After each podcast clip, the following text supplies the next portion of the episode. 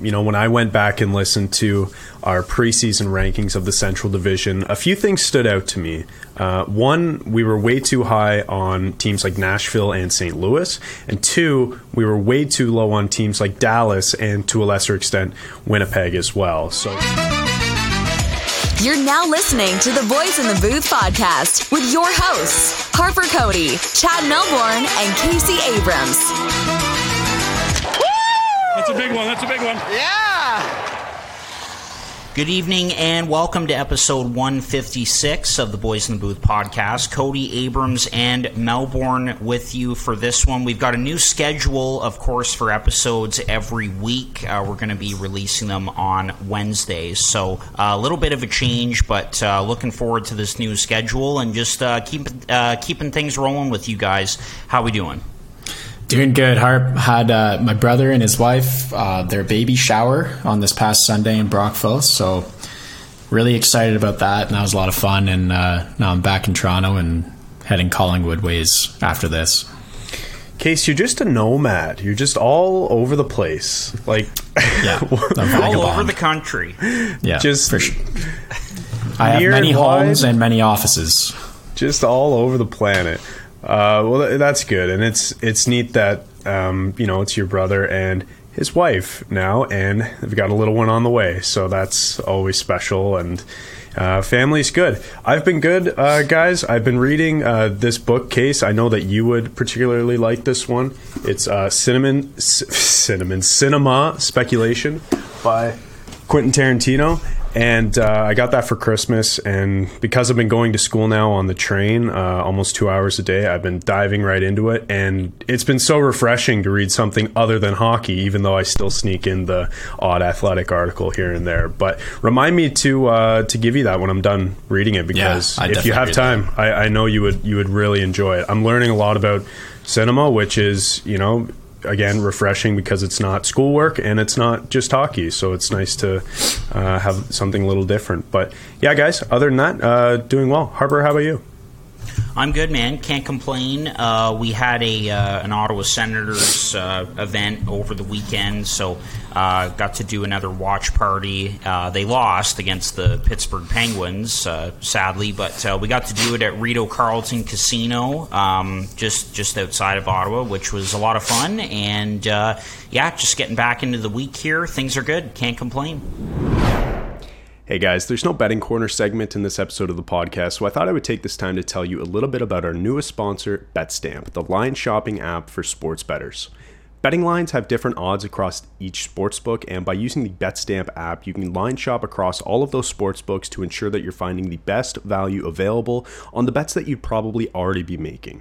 Also, the BetStamp app allows you to track all of your verified bets across those different sports books so that you can build a more credible record as a better, and it allows you to follow other winning BetStamp users so that you can instantly be notified of their picks.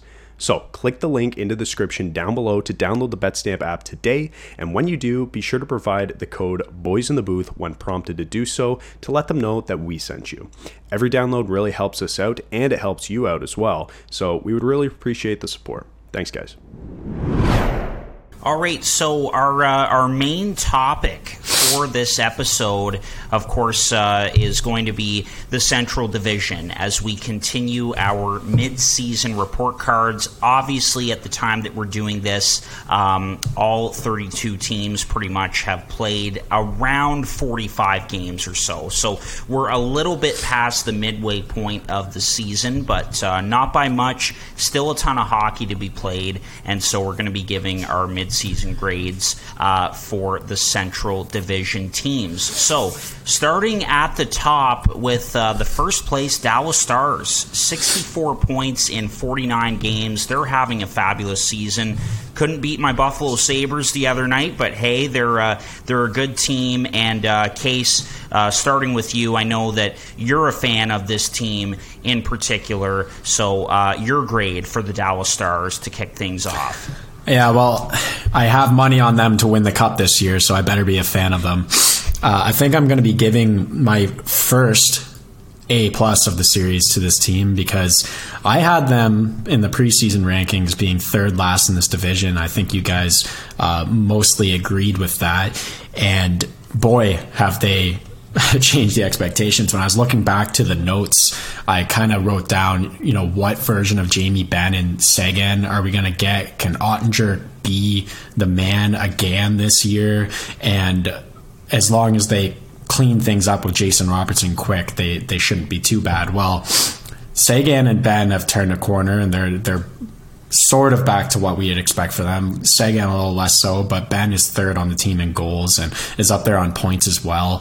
Oettinger is in the Vezina caliber um, again this season, but I think he's going to lose that out to a, a certain Bruins goaltender. Um, and and this core in general is is scoring a ton and doing really well. Pavelski has continued to show that age does not matter for him whatsoever. Roope Hintz is uh, continuing his strong play. And man, Jason Robertson, they got that deal done, and now this guy is an absolute stud, scoring left, right, and center. I think every time I check in on that game, he's scoring. And uh, Heiskanen on my fantasy team has been great as well. I tried to find some negatives for this team, and I couldn't find any. So A plus. I wholeheartedly agree, Case. I think, um, you know, when I went back and listened to our preseason rankings of the Central Division, a few things stood out to me. Uh, one, we were way too high on teams like Nashville and St. Louis. And two, we were way too low on teams like Dallas and to a lesser extent, Winnipeg as well. So Dallas being first place in this division right now. Uh, I believe they're tied for fourth in the NHL right now with your New Jersey Devils. It's just such a nice surprise for this team and their fans because, like we said at the start of the year, we weren't really sure what we were going to get out of this team, and it's just been a blessing this year. So, like I mentioned, tied for fourth in the NHL. Um, their young and old players are both playing exceptionally well this year. You know, Jason Robertson, Roope Hintz, Miro Heiskanen, Jake Oettinger. That's their new young core that's been really, really good.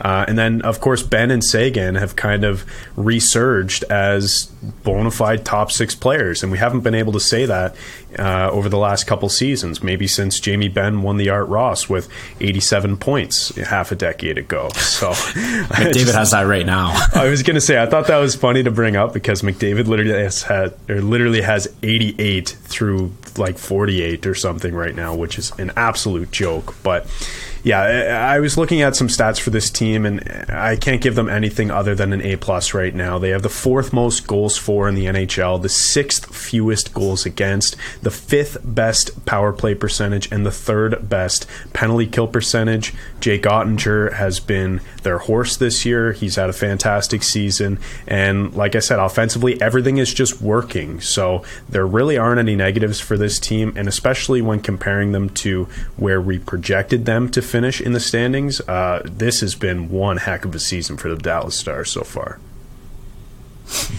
Yeah, in my mind, there's only one team in the league that can uh, that can get an A plus. I'm just I'm going to be really critical with that, but I'll give these guys an A. Obviously, um, they're they're a lot of fun to watch, and I think that uh, Pete DeBoer, just a, a, a, new voice behind the bench, playing a system that is really um, heavy on emphasizing offense, and it's really worked for them. They've got depth from top to bottom. Oettinger, I, I knew he would be fantastic once again this year, and um, a lot of a lot of trust in their younger players. You know, not just Robertson, Hintz, Heiskanen, but Wyatt Johnston, quietly one of the best rookies in the NHL. Ty Dellandrea is out there taking faceoffs late in the third period when they're up or down by a goal. So um, this team is just a ton of fun to watch. They're playing with speed. They can score uh, and and just a lot more uh, offensively minded this year are the Dallas Stars, and I think that uh, it's it's really paid off for them. And yeah, they're a lot of fun to watch. So uh, can't give them an A plus because again, like I said, I think there's only really one team in the league that that gets an A plus. But I'll give these guys an A, top of the Central. Uh, really, really like the Dallas Stars. Harp, did you give a team an A plus last week? I'm blanking right no. now. No one got No, an A plus last not. week. I don't think. Well, I gave oh, Seattle I even had to check A plus. myself to Oh, make yeah, sure I right. didn't. Seattle, right. But Harper, okay, you're thinking of one team. I guess we'll have to stay tuned then for the next couple episodes. Unless Yeah, I- it's unless it's Arizona, you are wearing the hat. Who knows? Could His be an third A favorite plus. team. it would not be Arizona. anyway, no, it won't be a shocker to for you guys to hear who I'm giving an A plus to. But anyway, yeah. But no, Dallas gets an A. Yeah. Okay. Alrighty, we'll move on to the uh, the second team in this division. Uh, just one point behind the Dallas Stars. Chad, you mentioned that we were very critical of the Winnipeg Jets after they did uh, they didn't really change much in the offseason, but uh, they got a new coach in Rick Bowness, and I think that he has done wonders for these guys. So uh, Winnipeg in second in this division, 63 points in 48 games, a point behind the Stars for first in the Central. Uh, like I mentioned, they won two in a row, seven and three in their last ten. Case your grade for the Winnipeg Jets. Yeah, this is another team that I was pretty pretty sheepish on before the beginning of this season, but uh, they've definitely proven me wrong here, and I'm going to give them an A minus because I could find some negatives about this team. Um, very impressed the, with where they are in the standings, but I don't know if it's sustainable. Um, I think that they're a playoff team, but it's not going to be second place in this division uh, by the end of the year. Uh, for positives, I've got to point out Josh Morrissey having an absolute career year, Norris caliber defenseman, and has been phenomenal. And the core is continuing to get it done. Last year, if you had any of these guys in fantasy, it was an absolute shit show. They were so streaky, and it was tough to tough to watch. And and that includes guys. That's Kyle Connor. That's Scheifele. That's Dubois. That's um, I'll even include Blake Wheeler and Lowry as well. But all of those guys are producing for them so far this season. And I mean, goaltending, you got to include that guy in their core because he's been their best player once again, and that's Hellebuyck. Um, this team's fifth, I believe, in save percentage in the league, and you know that's a pretty easy metric to, to look at when you think about Connor Hellebuyck. Um, the negatives I could point out is that they have a terribly average power play, and you don't do well in the playoffs uh, if you have a poor power play. And the last thing is they sort of lack depth. I, I, named a pretty big core, but outside of that core, there's not really anyone producing on this team, and uh, you can see that in, in where they stand um, for goals for. Yeah, outside of their top six, the production drops off drastically, and I mean, we all kind of knew that going into the season that their top six was pretty good on paper. It has been for years now. Um, even dating back to when Patrick Laine was there and now with PLD. Like their top six is solid when everybody's going, but outside of their top six, there's really not a lot there. And, uh, you know, as you said, the goals for kind of show that. But you know what, Case? Like, I'm agreeing with you. I'm giving them an A minus as well. I think that's a perfect grade because, um, like I said, at the start of the year, we were pretty low on the team and we projected them to finish or at least be a bubble team, maybe finish just outside of the playoffs or squeak in. Um, you know, on paper, they've always been good, but we're seeing it again this year. They've been really reliant on Connor Hellebuyck, and they kind of ebb and flow with his play and surprise, surprise, he's having another Vezina caliber season this year. So naturally, the team is good again. Um, and I'm not saying it's all on Connor Hellebuyck's shoulders. Like you did mention, there are four guys, I believe, who are scoring over a point per game, and that doesn't even include Wheeler and Scheifele, who are right behind. So they are getting the production from their top six, and they are getting really good goaltending. But, uh, you know, it is a bit scary when you look at this team because I think they are so reliant on Connor Hellebuyck to steal games. And I don't know if that's as sustainable as um, you know, a team who's maybe just better structured top to bottom. But that being said, Hellebuyck's having a great year. They're getting production. They're currently in a good spot right now when it comes to the playoff picture. And, uh, you know, I, I, was just looking at some of the numbers, and they're pretty encouraging for this team as well so far uh, through uh, just under 50 games. Like, despite not getting much production outside of the top six, they are still top 10 in goals for and uh, as well as goals against, meaning like they've allowed within the top 10 fewest goals against in the league. And despite having a pretty average power play, which I think you know, given the weapons in this lineup, might come down to coaching. Uh, they have the second best penalty kill percentage in the NHL, so that's not nothing. So a lot of things going right for the Winnipeg Jets right now, and they just better hope that guys stay healthy and their top players keep playing like top players. But yeah, so far so good, and that's why I give them an A minus.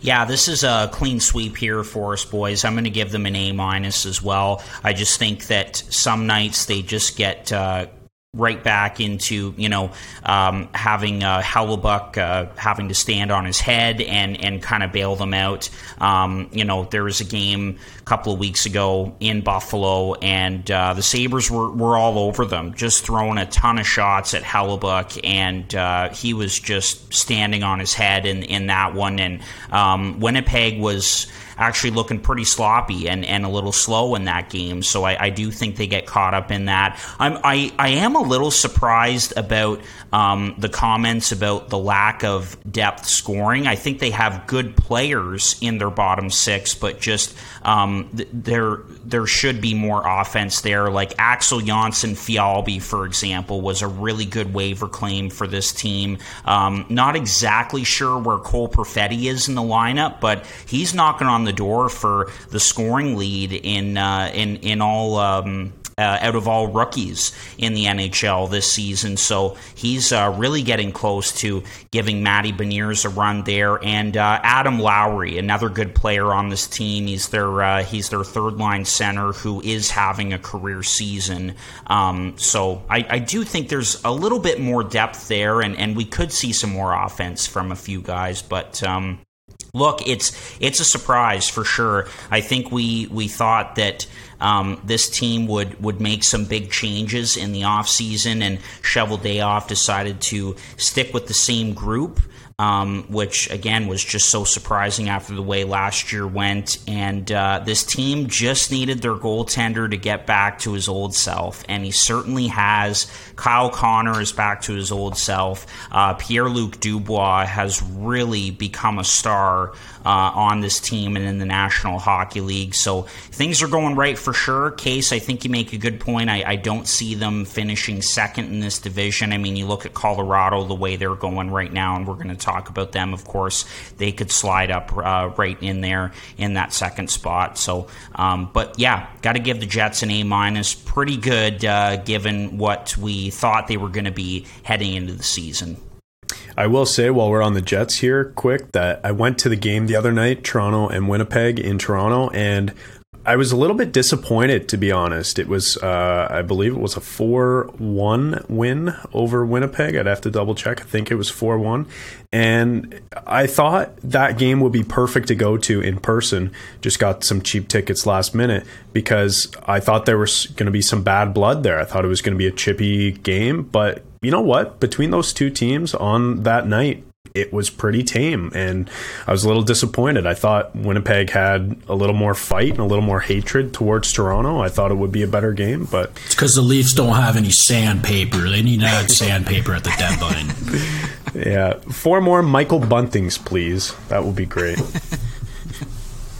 All right, moving on to uh, the third place team in this Central Division, and that's the Minnesota Wild. 54 points in 45 games.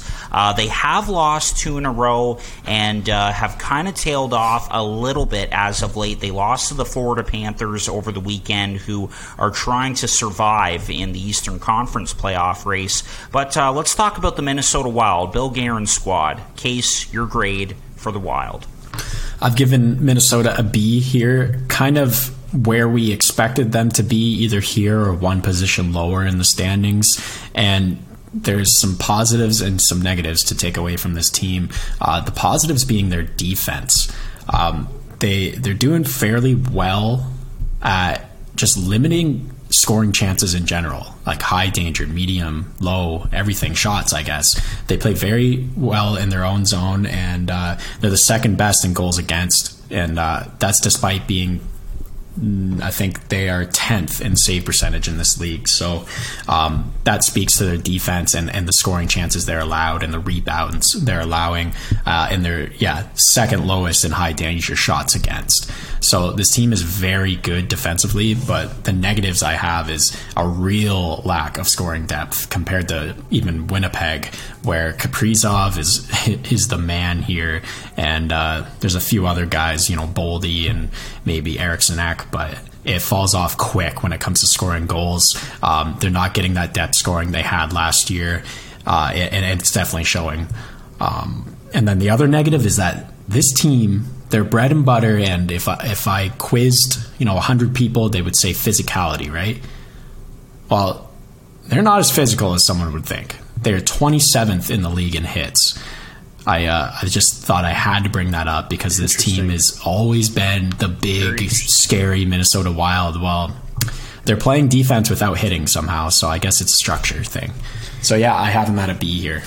I mean, that is surprising because you expect physical teams to rack up a lot of hits, but it could also indicate that they just have the puck more, and that's fine too.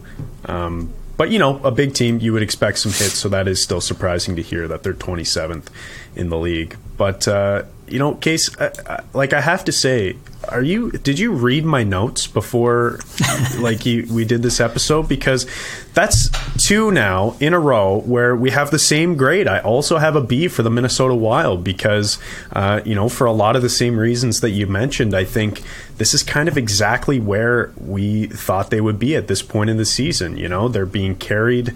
Uh, offensively by Kaprizov, Zuccarello to an extent, uh, Joel Eriksson Ek to an extent, and Matthew Boldy has fit in nicely there uh, offensively. But you know they they've replaced Kevin Fiala sort of with Matthew Boldy. I think that would be the closest trade off in terms of offensive production, but it's still not quite enough. I think they still need to do more, whether it's at the deadline or in the offseason, to uh, improve their depth scoring just to. You know, put some more goals in the net because that's um, clearly one of their weaknesses right now. Uh, when it comes to goaltending, um, they've gotten pretty above average goaltending from Filip Gustavsson this season and about average from Marc Andre Fleury, who also took that brief leave uh, just a, a, week or so ago. And I don't know exactly what the situation is there now, but it seems like. You know, it's they're going to be going to both of them, but goaltending hasn't been an issue uh, this season so far. Um, like we said, it's kind of been the scoring. They're 22nd in goals for right now among uh, all the NHL teams, and they're top 10 in terms of goals against. So they're still getting good defense, uh, like you mentioned, Case, but they're just not able to score. And yeah. they're not getting any help either on the special teams. Both of their special teams are pretty average. So uh, my question that I wanted to ask you guys about this team is sort of like, what do you think they do at the deadline to add offense if that's what we think they need? And does it involve moving Matt Dumba, who they've been sitting over the last couple games or so? Yeah, well, we've we've heard rumors of Matt Dumba to Edmonton, but what piece is Edmonton going to send Minnesota's way for scoring? Like Edmonton needs scoring themselves. They have two guys, three guys, but I don't know. It, it's it's crazy. I think maybe you know there's rumors of maybe looking within the division and going for a Tarasenko route, but they got to do something about scoring because last year you know you had Foligno coming off a, a career year, same as Hartman. Uh, you were getting production from guys like Freddie Gaudreau. Yeah. Um, so all of those guys have kind of come back to the mean a little bit, and yeah, it's scoring. That's what they have to do at the deadline. I do think that uh, Guerin um, takes a big swing at the deadline. I would not be surprised if uh, they're they're in on Bo Horvat. I think that a player like that would make a ton of sense. They do have some assets, they have some picks, they have some prospects, and I think he's going to do everything he can to try and make this team better um, because as we know, next year it gets even worse with their cap situation. They're in cap jail next year, so um, it's not going to get any easier. So this is kind of a year to go for it if you're the Minnesota Wild, and we know that Guerin is not afraid to make big moves. And going back to the Dumba thing, like you brought up, Chad, he is he's been very clear that he's not going to trade Matt Dumba unless it makes his team better. So, like you know, case like you mentioned the Oilers, like it's not like we're going to see a, a Dumba for Puljujarvi kind of thing or, or, whatever. So we'll see what happens there. But um, it, watching them at the deadline, it's going to be interesting to see what they do. They could be the sneaky team who lands, you know, a Johnny Gaudreau of last year or something. You know, they could land the Bo Horvat, and it wouldn't surprise me. Like they would be the team or Timo come, Meier. Right. They could be the team that comes in from left field and just puts the right deal together, you know, includes a guy like Matt Dumba and just makes it happen. I could see it. Yep for sure. And uh, all right, for my grade for the Minnesota Wild, I'm also giving them a B. And no, I'm not listening to you two chumps and then editing my my grades. I'm not doing any of that. I promise. But uh, I'm also giving them a B. So we've got a clean sweep uh, when it comes to our grades for the Minnesota Wild. In my opinion, I think that yes, they need to add a scorer. Very underrated blue line but I wouldn't mind if they added another goaltender just to give them some um, some extra insurance. I think that you know uh, they had a rough start to the season, and then they've kind of they've been able to climb their way out of it. Now it's you know things have kind of cooled off a little bit for them.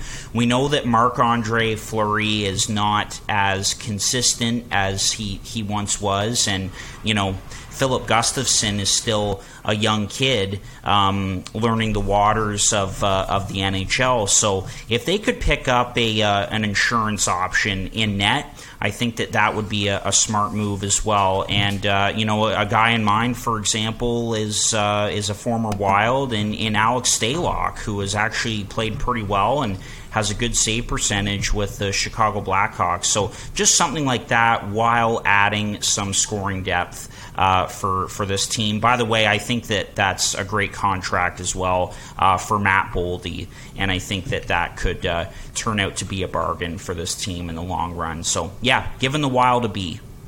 I think the only reason for them to add a goalie would be if we get an update on the Marc Andre Fleury situation, or if there's more to that story than we know already. I don't think they need the depth in goal at all. I think they have two capable goalies. And you know, if you look at the the surface level numbers and the advanced numbers, they've both been okay. Like I mentioned, Fleury's been about average with his ups and downs, uh, which is fine because he's not going to be your starter come playoff time. It's going to be Filip Gustavsson, who's put together quite a nice season, and I think that's the guy that you have to rely on. So I disagree. I don't think they can they, they need a goalie unless there's more to the Fleury story or if it costs them, you know, the cheap, maybe like a third or a fourth round pick just for some insurance.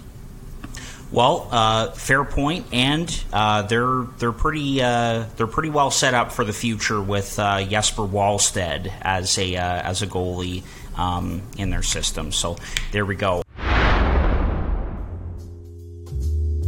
And now a word from our sponsors. This podcast is sponsored by Liquid IV. Whether you're staying active or nursing a hangover, Liquid IV has you covered. Just one stick of Liquid IV in 16 ounces of water hydrates faster and more efficiently than water alone. It contains five essential vitamins B3, B5, B6, B12, and vitamin C with three times the electrolytes of traditional sports drinks. It's made with premium ingredients, it's non GMO, and it's free from gluten, dairy, and soy. There are plenty of awesome flavors, but my personal favorite right now is lemon lime. So get 20% off when you go to liquidiv.com and use the code boys underscore in underscore the underscore booth at checkout. That's 20% off anything in the store when you order using the promo code boys underscore in underscore the underscore booth at liquidiv.com. Experience better hydration today with Liquid IV. This podcast is also sponsored by the best ticket app out there, SeatGeek. SeatGeek takes the confusion out of buying tickets, making it quick and easy to get the best deals on tickets to your favorite sporting events. Plus, Boys in the Booth listeners get $20 off their first ticket purchase on SeatGeek with the promo code Boys in the Booth in all caps. So, click the link in the description down below to download the app and remember to get your discounted tickets using the code Boys in the Booth in all caps. Get great seats for a fraction of the cost with SeatGeek. All right, moving on the Minnesota page, uh, moving off of it rather uh, to the Colorado Avalanche in fourth spot man, have they turned things around big time these last few weeks. A point behind the Minnesota Wild now, uh, 53 points in 45 games. They've rattled off five wins in a row. They're getting healthier, and uh, I mean, I, I don't think any of us are surprised by the way that the Avalanche have turned things around. A couple of weeks ago, we were talking about this team missing the playoffs, and um, they're, they're, they're not missing the playoffs. That's just not happening. Defending Stanley Cup champions, case your grade for the Avs. Yeah, you would think based off you know how I graded Dallas and Winnipeg and Minnesota that I would grade these guys pretty poorly because you know fourth in this division is not where we expected to see these guys. But I do I have still given them a B because they've been pretty damn unlucky this year, and to be one point out of a playoff spot that deserves a B in my mind. Um, when you look at this team, they've struggled to score, and the the very clear statistic here is that they're fourth last in goals above expected at minus 15.26 goals and they're the second lowest shooting percentage in the league. Well, Nathan MacKinnon is back. So that's changed. uh, they've definitely turned things around since he's been back. I know Makar just came went down with an injury, but um, I expect these guys to score a lot more goals now that it isn't only Mikko Rantanen. Um, but yeah, they they have a lot of positives that are pointing towards them coming back and being a playoff team and maybe being that second seed. Um, they they are up there when it comes to total games lost due to injury, but the stat that really matters here, and, and that back to that unlucky comment, is that they are uh, fourth in uh, highest in cap hit of injured players. So the players that are missing games are important players. It's uh, MacKinnon, it's Landeskog, who is going to be skating after the NHL All Star break, so he should be back uh, by the end of the year. Francouz, their goaltender, was hurt for a while, so they were running with only Georgiev, who's been a backup in his career.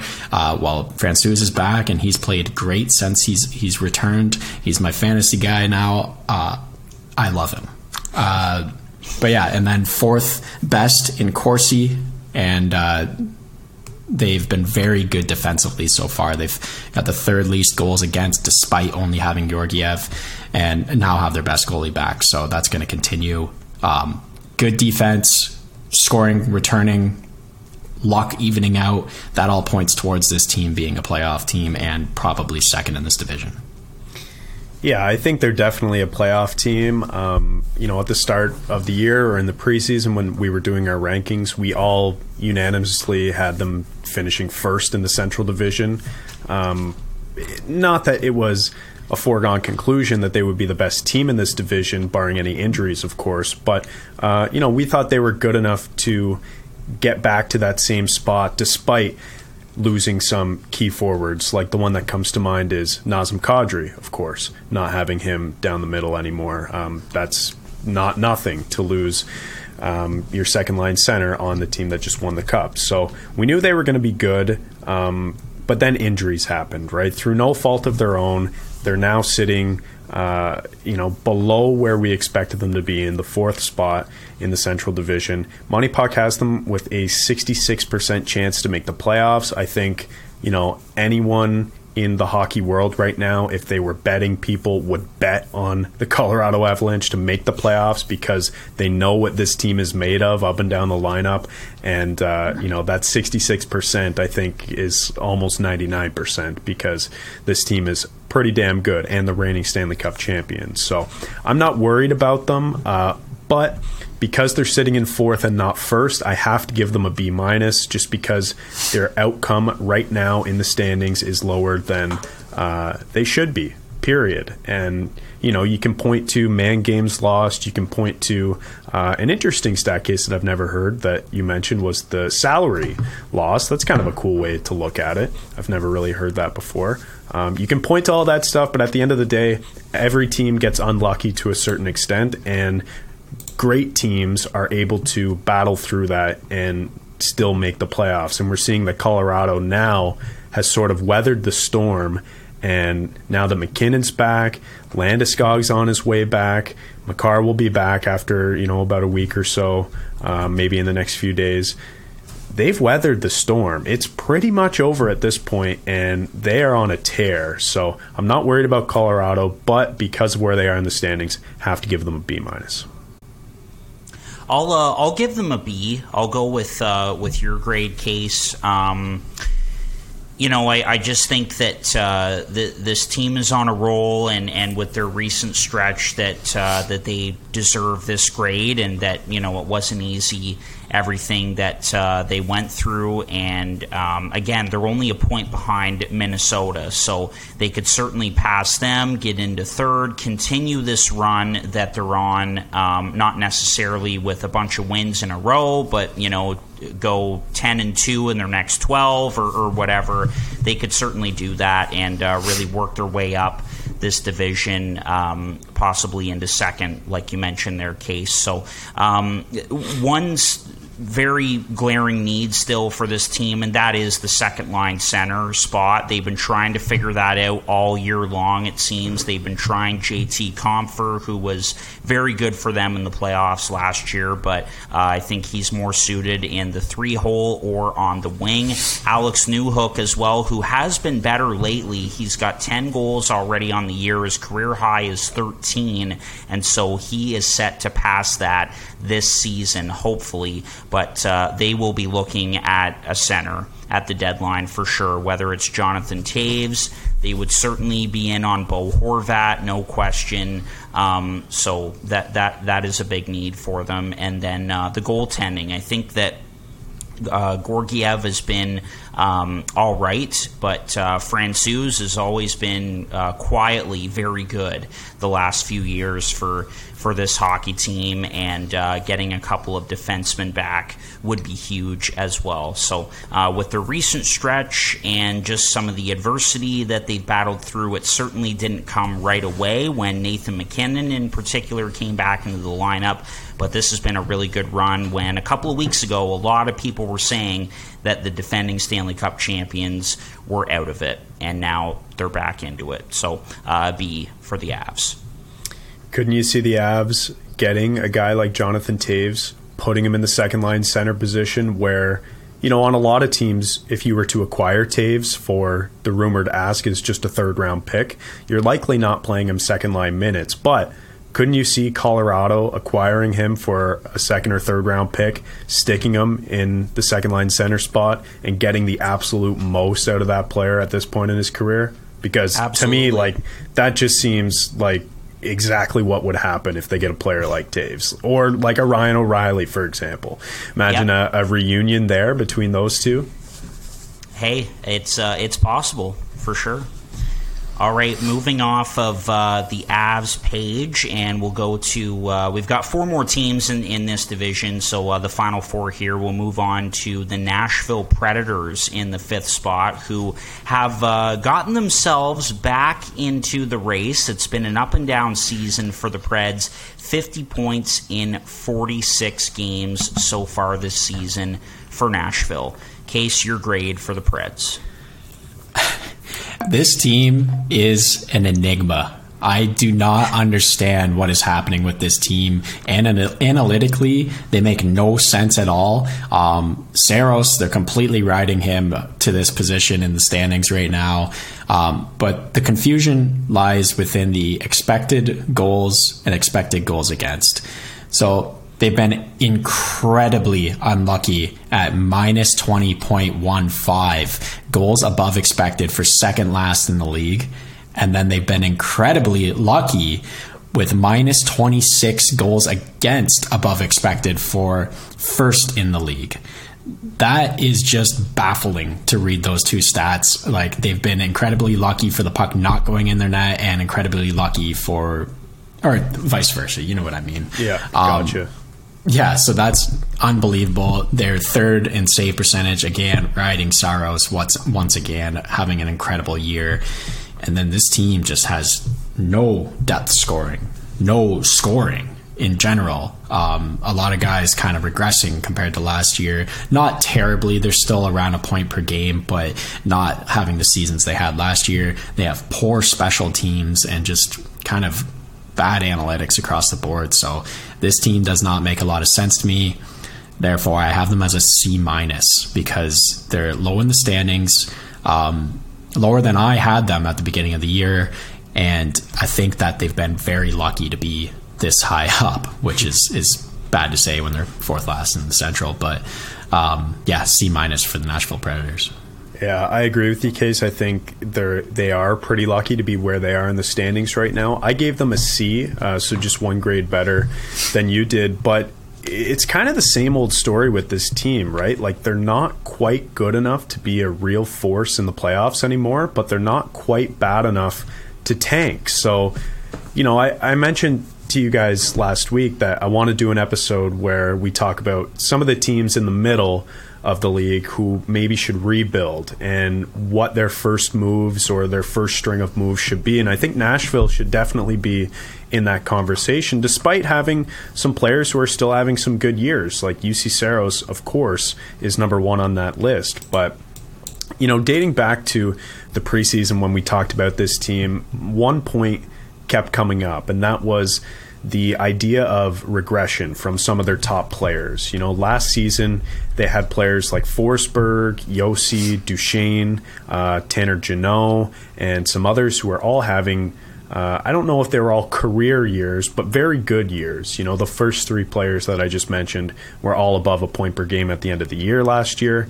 But this season, they don't have a single one who is above a point per game. So they're just not getting the same kind of offense that they were last year. They're 27th in goals for, and they have the 28th best power play in the NHL right now, which is just not good enough for a team who's trying to make the playoffs. So I don't know if it's, uh, like you mentioned, Case, a lot of unluckiness. I don't know if it is a combination of unluckiness with um, just regressing a bit to what these players probably should have been after big seasons last year, or or what exactly it is. But things aren't going right in Nashville right now, and it seems like if they didn't have an all-star Vezina caliber goalie in Juuse Saros, they would probably be tanking right now, and I don't know that it's a good thing that they're still in the conversation when this is the deepest year we've seen from a draft in a long time,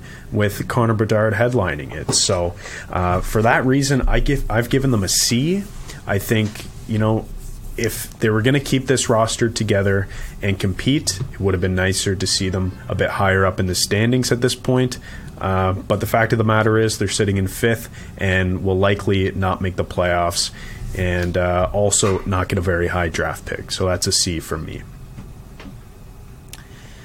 All right, yeah, and um, you know, talking about the uh, the Nashville Predators, you know, hockey is cruel. The NHL is cruel because I think that this team had a very small window to win, and they missed it. They made it to the Stanley Cup Finals in 2017, as we remember, and lost to the Pittsburgh Penguins and that may have been their only shot. It looks like it. I think that, you know, two, three years down the road here, maybe even sooner, this team is going to have to look at a at a rebuild or retool or, or whatever. And, um, you know, some of the roster decisions really stick out like a sore thumb, like losing Eeli Tolvanen, for example, who is supposed to be a, a, big part of their team right now and their future moving forward, is, uh, is now finding his game with the Seattle Kraken Kraken. So that's just an example. And then some other players that they've missed out on. Tanner Jeannot sticks out to me as a guy who is just not the same as he was last year. This guy was electric. He was in the,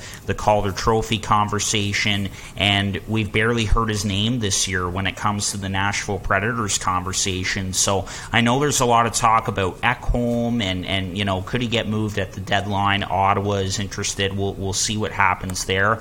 But I'm going to give Nashville a B minus because I did expect them to be uh, a lot lower in in this division at this point in the season, but uh, they they have kind of turned it around. Juuse Saros really struggled at the beginning of the season.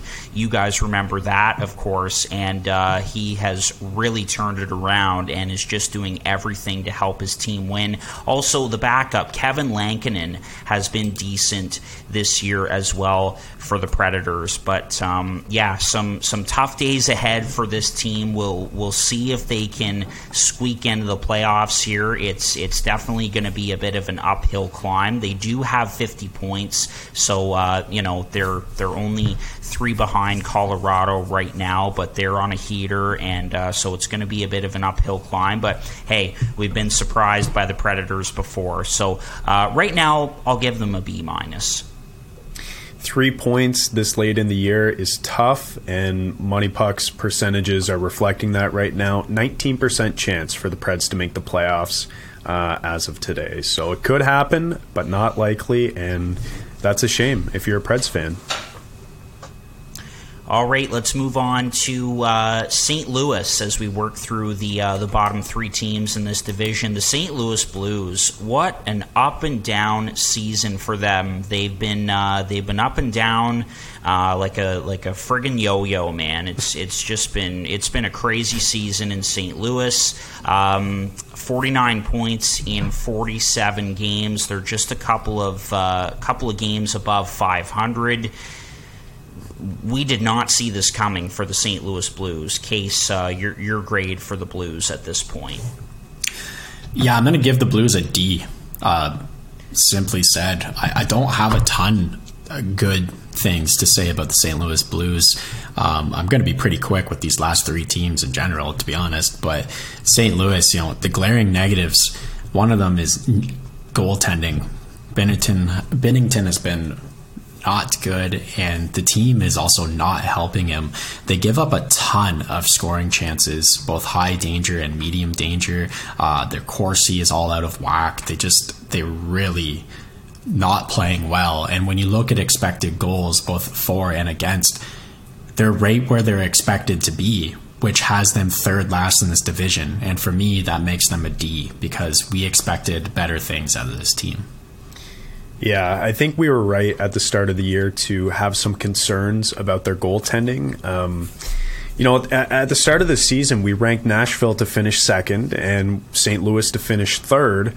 Now, mind you, when we talked about this division, we said it was going to be close, and we did mention some concerns. And with St. Louis, one of those concerns we had was goaltending. So we were right to think that because this year, like you guys have both mentioned, uh, it has not been very good. Binnington has been a complete question mark in the net. You never know what kind of goalie you're going to get on any given start. And that's just a problem when you're a team trying to compete. So that hasn't been good. Uh, he has a negative 8.2 goal saved above expected. And then Thomas Greiss has been fine, but he's been about average. Um, if you remember dating back to last year, Binnington and mostly Ville Husso were both pretty good during the regular season, Husso especially. And then when it came to playoff time, Binnington was the guy who took over the crease from Husso. So goaltending, whether good or bad, has kind of been the story of this team. And similar to the Winnipeg Jets, I guess their success sort of ebbs and flows with the type of goaltending they're able to get. And they haven't got any this year. Um, another concern I had with this team, and the reason that I'm giving them a C minus, is because uh, there's been a ton of regression, which probably should have been expected when we were talking about this team. Last season, they had nine players score 20 goals, and you know we talked about the depth of this team being one of their strengths. Uh, this year, it has not been the same story at all. They're 19th in goals for and they have the ninth most goals against in the NHL right now. So not only are they not scoring, uh, but they're not getting goaltending either, and it's just been a whole mess, up and down, top to bottom. And uh, you know it's kind of a shame, I guess, if you're a St. Louis fan. But as we get to the bottom of this division, um, you know these last three teams here, we're going to start talking about Connor Bedard, and so maybe it's the case that it's not that much of a shame if you're a St. Louis Blues fans because you can sell at the deadline, get some picks in return, and uh, try to get a high pick in this year's draft. Well, hey, the good thing about the Blues is that uh, they uh, they didn't win um, that long ago, and uh, or they won not too long ago in, in 2019, of course. Uh, but th- this has been a, a, very up and down season for this hockey team. In my opinion, they're the most inconsistent team in the entire NHL this season. Um, I, I was high on the Blues. I said this team is built like a playoff team, but they're just not the same team at all that won the Stanley Cup back in 2019. I think that they've lost a bit of their, a bit of their identity. When we think about the St. Louis Blues, we've always thought of them as a team that is hard, physical, in your face, and uh, just covers a lot of the ice. But I think they've lost a bit of that identity, and uh, some of their younger players that have regressed is concerning.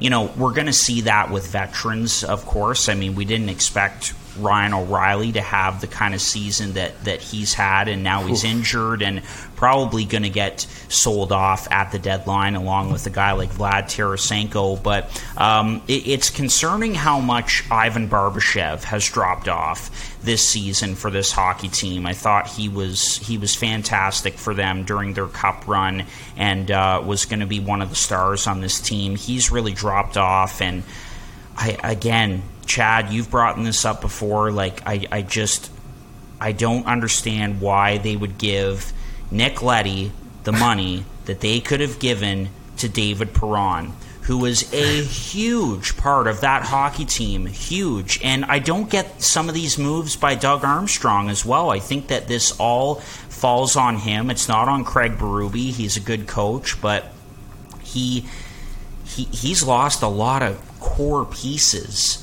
of this hockey team the last three, four summers, it seems like. Pietrangelo, Perron, Husso there's three names right there. So it's just it's not the same old St. Louis Blues, and that's evident. So I got to give this team a C minus.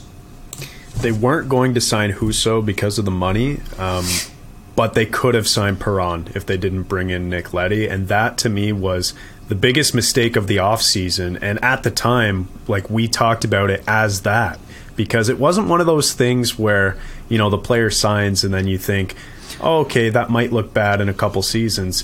The player signed, and on the day of, we were like, okay, well, why didn't you use that money in a different way? We looked at this team, we looked at you know their depth, and thought they could use another scorer like Perron, and that's evident this season. They can't score goals, guys. Like that was a, a brutal move. Yeah, exactly. So anyway, uh, we'll see what happens with the St. Louis Blues, but uh, hearing a lot of trade speculation when it comes to some of their big stars on expiring deals. So there we go. All right, the bottom two teams, and uh, of course, uh, this will be quick. These two teams are right in the Connor Bedard sweepstakes, as we know. Uh, and we'll start with the Arizona Coyotes. Got the ball cap on, uh, seventh spot in this division. 35 points in 47 games, and it's been a rough stretch for Andre Tourigny and company as of late. Two and eight in their last 10. They've played a ton of road games, obviously, which is, uh, I think, had a big impact on this team. So let's get uh, our grades for the Arizona Coyotes case. If I could rank their last 10 games, I would rank them an A. plus. But um, we're ranking the first half of the season, and for that reason, I'm going to give the Arizona Coyotes a B for Bedard. Um, they've got the fourth best odds in winning the draft lottery this year, and honestly, they've played some fun games occasionally. Every once in a while, they spoil a top team, and it's a lot of fun to watch. So, yeah, I got to give them a B. Um, and you know the negatives is basically everything for this team. So I'm not even going to touch on that. I'll move on to Chad. it's basically everything he says. Uh, yeah, I, am going to give them a B plus here, Case, because they, like you mentioned, have the fourth best odds as we speak to get Connor Bedard first overall in the upcoming draft, a 9.8% chance. Um, and I think, you know, they've found some nice surprises from players on their rosters who on their roster who could be valuable at the deadline. I'm thinking of guys like Lawson Crouse, Nick Ritchie, Karel Vejmelka if they don't want to uh, extend him further. So I feel like they have some players who they'll be able to get even more value from at the deadline, and uh, that means they'll get even worse and even closer to Connor Bedard. Uh, yeah. The second thing I wanted to say about this team is that, you know, kind of like you mentioned, they've been playing some good hockey at times this year, and I think they showed that you know they can be competitive in this league.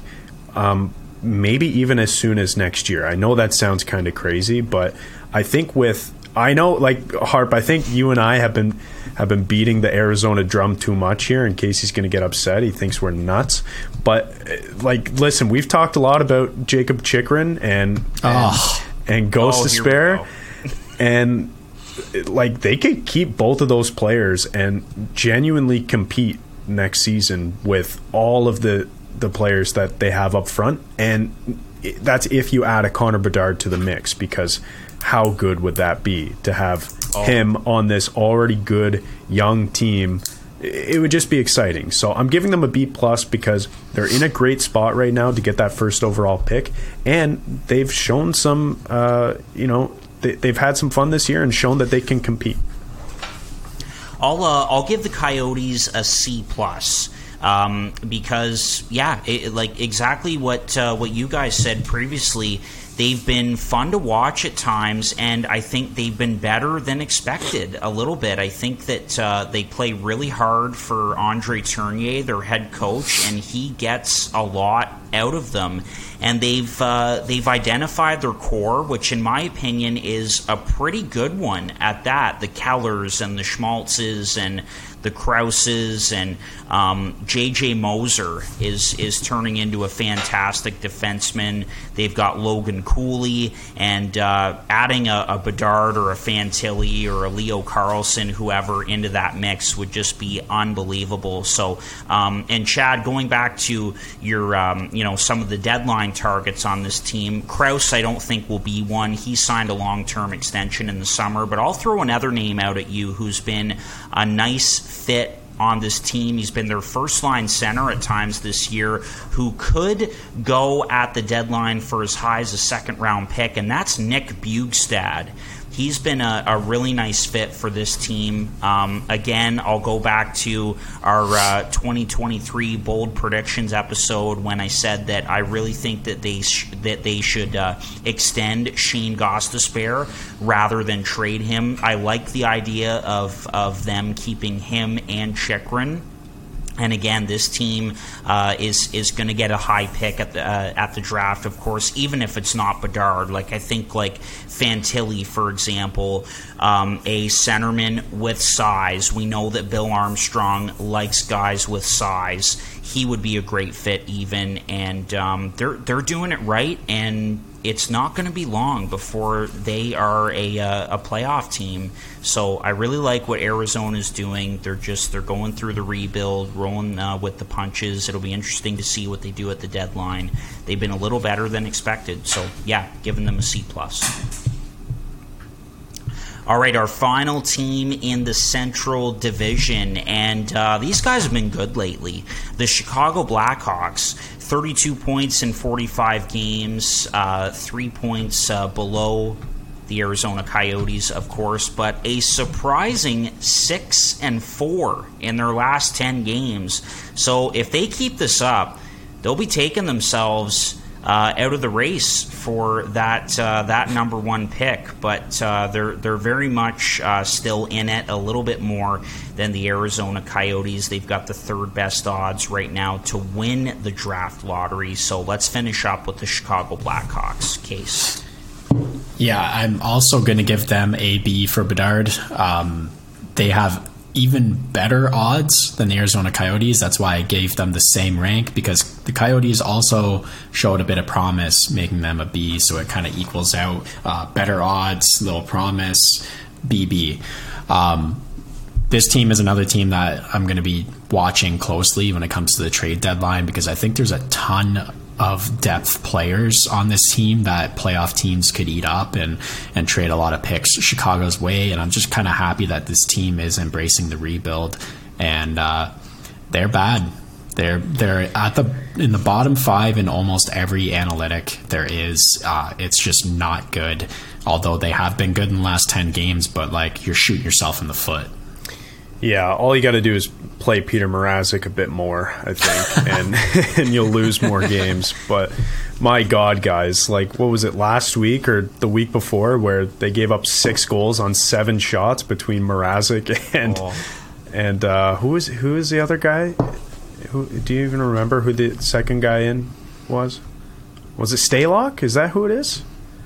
I don't um, think he um, was playing that game, was he? No, it was a uh, oh geez, I Jackson Stauber, I believe it is. They uh, they called him up from Rockford. I believe that's the name of the other goaltender. Okay. Anyways, that's like I just thought that was funny to bring up. Like play Mrazek yeah. more, you'll lose more games. You'll get Connor Bedard. You know.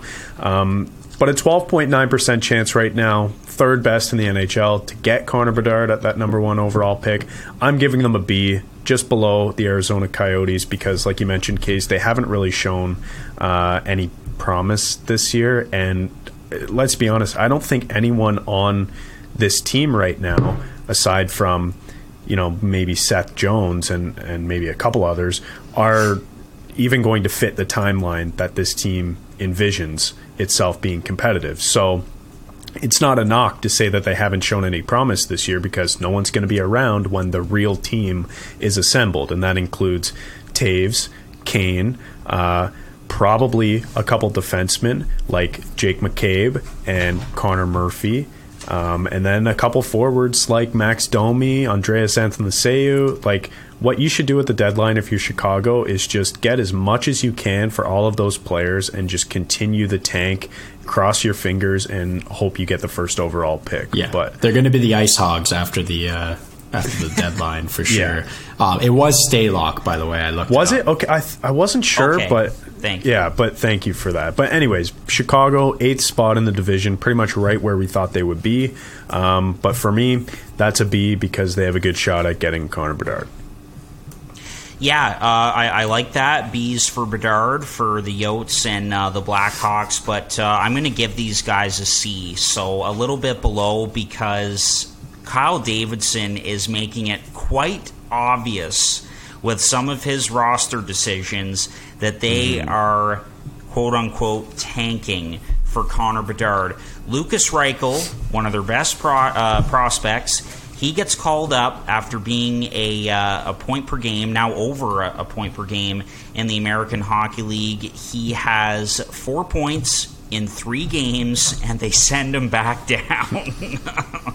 and, uh, you know, that includes other players like uh, Soderblom, the young goaltender, Ian Mitchell, uh, young right shot defenseman, and, uh, and maybe a few others in there. But. Um, you know, w- when I look at teams that could use that that franchise player the most, it, it would be the Chicago Blackhawks, just because they're they're likely to lose one or both of their two cornerstone players that uh, that won them three Stanley Cups and uh, and other pieces as well. By the way, Max Domi has has been a great fit there. He's he's had a really good season in Chicago and very happy for Luke Richardson. But yeah, we, we expected this from Chicago. They've been uh, they've been fun to watch lately.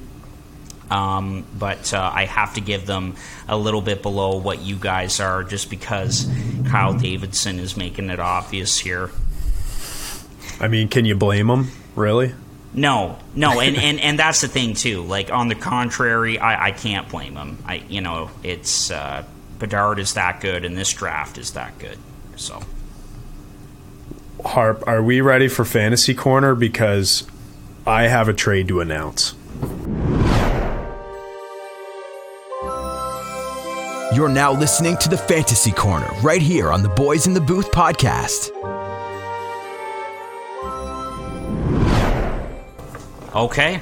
All right. Yeah, we'll uh, we'll get right into fantasy corner now. And uh, all right, Chad, uh, be our, our trade breaker here. What do you got? I have a trade to announce between the Dirty Birdies and no regret skis. Okay, that's Jeffrey and Dylan. The Dirty Birdies acquire Cale Makar and Elias Lindholm in exchange for none other than Connor McDavid.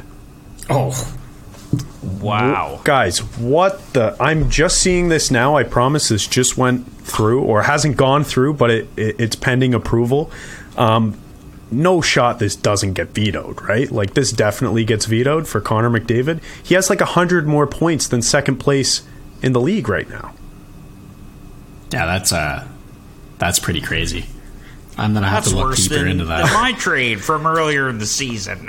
I uh, like. Uh, I'm with you, Case. I'm gonna have to look into this too. But Connor McDavid, ranked number one in the league. I know Cale Makar is the second best ranked defenseman in fantasy right now, but my God, I don't know. That's a that's a tough one. But anyways, sorry, Harper. How, how about we how about we kick it off normally then after that breaking news?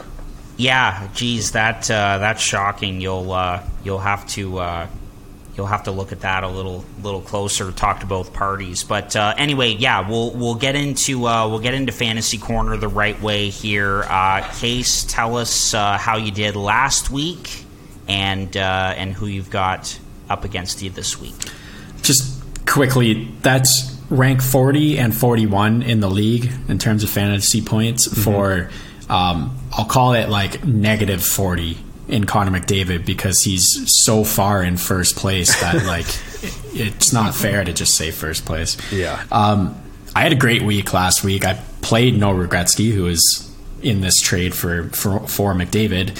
Um, he's ranked third in the league, and I beat him 212.35 to 194.10. He had a pretty ridiculous trade go through last week too, trading UPL for Tyler Seguin, and I was shocked no one said anything about that trade, and then I was livid when Tyler Seguin that night got two goals and an assist for for Dylan. I was so pissed, but I had production across the board coming from everyone.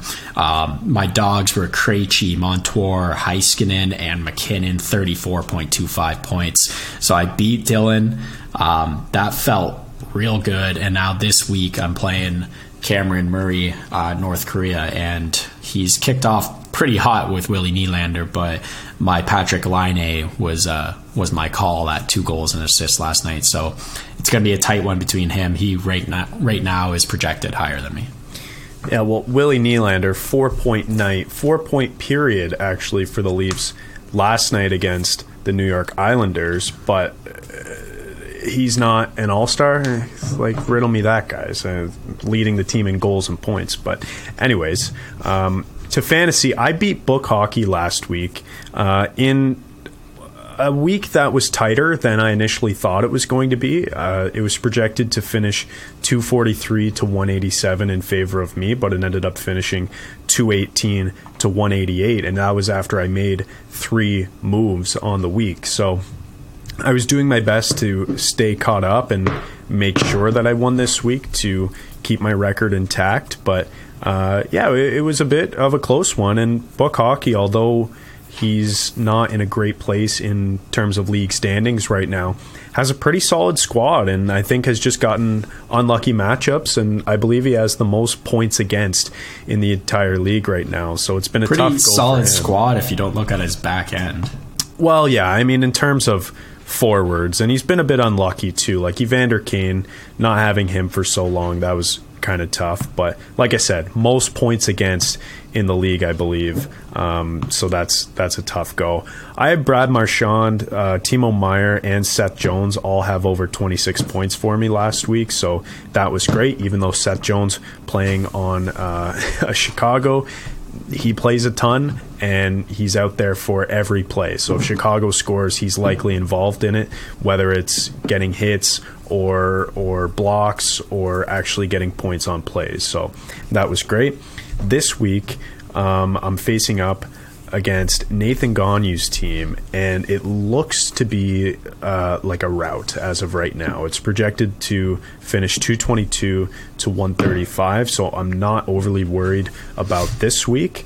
week 18. So we're currently in week 16. So in two weeks from now, this will be a difficult a difficult week for me. I'm playing Kuznetsov's third line, who is uh, currently undefeated. So it could be the case that we're seeing uh, a 17 and 0 team face a uh, 16 and 1 team, and we'll be battling for first place. So I'll be keeping my eye on uh, week 18. But for now, I'm kind of chilling in fantasy. How about you, Harp? Well, um, this has been uh, the most fun I've had in, in fantasy because uh, right now uh, the Sunnyvale hockey team is staying in a pretty tight uh, playoff race right now in our uh, in our fantasy hockey league. A big win for me last week to move up to nine and six, uh, one seventy five to one fifty over Will Nye the Science Guy, and uh, two big performers for me, both on teams who are red hot right now. Uh, Artturi Lehkonen, 21 and a half fantasy points, and Zach Hyman, an absolute monster for me in fantasy last week, 36 points. He had four points in that win over Vancouver on Saturday, and he had nine points last week. So, very happy to have Zach Hyman of the Edmonton Oilers and uh, looking to keep it rolling this week against uh, our good buddy Jake McKenzie, who is certainly um, down the rankings at 3 and 12, but he's crushing me at the moment and is projected to have more points. So, um, looking forward to uh, to the rest of that matchup and uh, trying to uh, continue to rise up the ranks here and get into the playoffs. A bunch of teams in the middle, like I pointed out at the start of the week, teams between four and ten all have the same record of nine, six, and zero, and not a ton of total fantasy points separates fourth spot and 10th spot. So it's going to be a great race for the playoffs. And I know we've got a lot of runway left, but it's just interesting to point out how tight uh, the league currently is. Really, up until the 13th spot, uh, you know, we've got teams, the fourth place team, 9 6 and 0, and uh, 13th place team, 8 7 and 0. So it's really, really tight in the middle there. Yeah, absolutely. So, uh, Chad, do you want to give us the standings uh, before we wrap up? Sure, I'll just do uh, uh, top five and bottom five quick. Kuznetsov's third line in first, myself in second, Noah Gretzky's in third, who just got Connor McDavid, I guess, and Jeffrey actually likes it. He talked about it uh, in the chat. If you guys take a look at that, It's uh, it's Morrissey and McDavid for Marner, Makar, and Lindholm. wait, is there a second trade that went through? That's what Jeff's saying. Okay, well, I'll have to keep an eye on that. Uh, and speaking of Jeff, he's in fourth place, the Dirty Birdies, and then Poppy's Milk in fifth. Bottom five teams, Connor McJavids in 16th.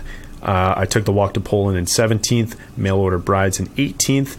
Jake Slam Dunk Team, Jake, if you're listening, I sent you a couple trade requests. I saw that you were on the app today, so maybe reply to those. And uh, Eichel Tower in 20th, who has yet to win a week. So those are the standings, top five and bottom five in the Boys in the Booth Fantasy Hockey League on Yahoo. All right, another uh, good episode here, boys. Episode 156, uh, talking about the Central Division, and we'll move on to the Eastern Conference next week as we continue our mid-season report cards. Again, a little bit past the midway mark of the season, but uh, next week, looking forward to episode 157 giving our midseason grades for teams in the Metro. So get ready for that one, Case. Uh, looking forward to it. All right, thanks so much for listening. Enjoy the rest of the hockey this week as we get closer to the NHL trade deadline, and we'll talk to you again next week. Cheers. This has been another episode of Boys in the Booth with Harper Cody, Chad Melbourne, and Casey Abrams. Connect with the Boys in the Booth on Instagram, Facebook, and YouTube at Boys in the Booth. Visit boysinthebooth.com for show details. And don't forget, you can become a patron of the podcast for just $1 a month at patreon.com slash boys in the booth.